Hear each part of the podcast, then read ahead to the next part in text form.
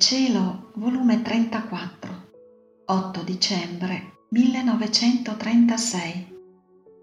Come la regina del cielo nel suo concepimento concepì nei meriti, nella vita, nell'amore e pene del futuro Redentore, per poter poi concepire il divino Verbo in essa, per venire a salvare le creature. La mia povera mente, immergendosi nel fiat divino, trovava in atto il concepimento della Regina Immacolata. Il fiat divino era tutto in festa e chiamava tutti intorno a sé angeli, santi, per fargli vedere il prodigio inaudito, le grazie, l'amore con cui chiamava dal nulla questa eccelsa creatura, affinché tutti la conoscessero, inneggiassero come loro regina e madre di tutti. Ma mentre io restavo sorpresa e sarei stata lì chissà quanto se il mio dolce Gesù non mi avesse chiamata a quel dirmi voglio onorare la mia Madre Celeste, voglio narrare la storia del suo immacolato concepimento. Solo io posso parlarne, perché autore di un sì grande prodigio. Ora, figlia mia, il primo atto di questo concepimento fu un nostro fiat, pronunziato con tale solennità e con tale pienezza di grazie da racchiudere tutto e tutti. Tutto accentrammo in questo concepimento della Vergine, il nostro fiat divino, in cui non esiste passato e futuro, tenne presente l'incarnazione del Verbo e la fece concepire e incarnare nella stessa incarnazione di me, futuro Redentore. Il mio sangue che stava in atto come se lo stessi spargendo, la innaffiava, la belliva, la confermava, la fortificava continuamente in modo divino. Ma non bastava il mio amore tutti i suoi atti, parole e passi prima erano concepiti negli atti, parole e passi miei e poi avevano la vita.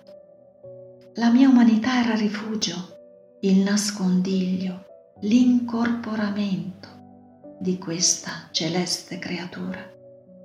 Sicché se ci amava, il suo amore era incarnato e concepito nel mio amore Oh, come ci amava! Il suo amore racchiudeva tutto e tutti. Posso dire che amava come sa amare un Dio. Aveva le nostre stesse follie d'amore per noi e per tutte le creature e che, amando una volta, ama, ama sempre, senza mai cessare. La sua preghiera era concepita nella mia preghiera e perciò aveva un valore immenso, una potenza sul nostro essere supremo. E chi poteva negarle nulla? Le sue pene, i suoi dolori, i suoi martiri, che furono tanti, prima furono concepiti nella mia umanità e poi sentiva in sé la vita delle pene e dei martiri strazianti, tutti animati da forza divina. Onde si può dire, concepì in me, da me uscì la sua vita. Tutto ciò che io feci e soffrii si schierò intorno a questa santa creatura per corteggiarla e riversarmi continuamente sopra di essa e poterle dire sei la vita della mia vita, sei tutta bella, sei la prima redenta, il mio fiat divino ti ha plasmata, ti ha fiatato e ti ha fatta concepire nelle opere mie, nella mia stessa umanità. Ora, figlia mia, questo concepire nel Verbo incarnato, questa celeste creatura, si fece da noi con somma sapienza, con potenza inarrivabile, con amore inesauribile e con decoro che ci conviene alle opere nostre.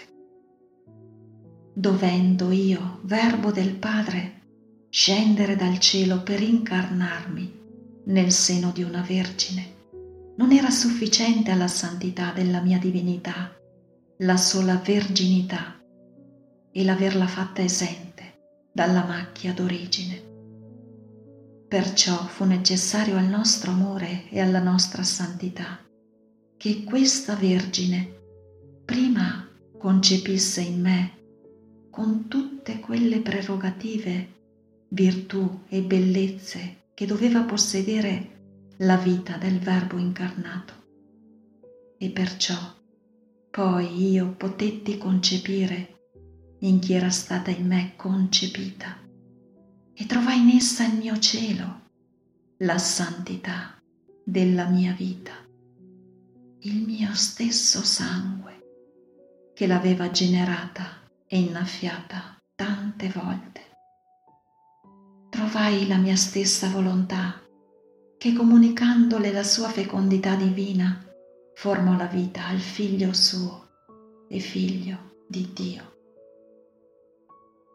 Il mio fiat divino per farla degna di potermi concepire la tenni investita e sotto il suo impero continuo, che possiede tutti gli atti come se fossero un atto solo, per darle tutto, chiamava in atto i miei meriti previsti, tutta la mia vita e la versava continuamente dentro la sua bell'anima.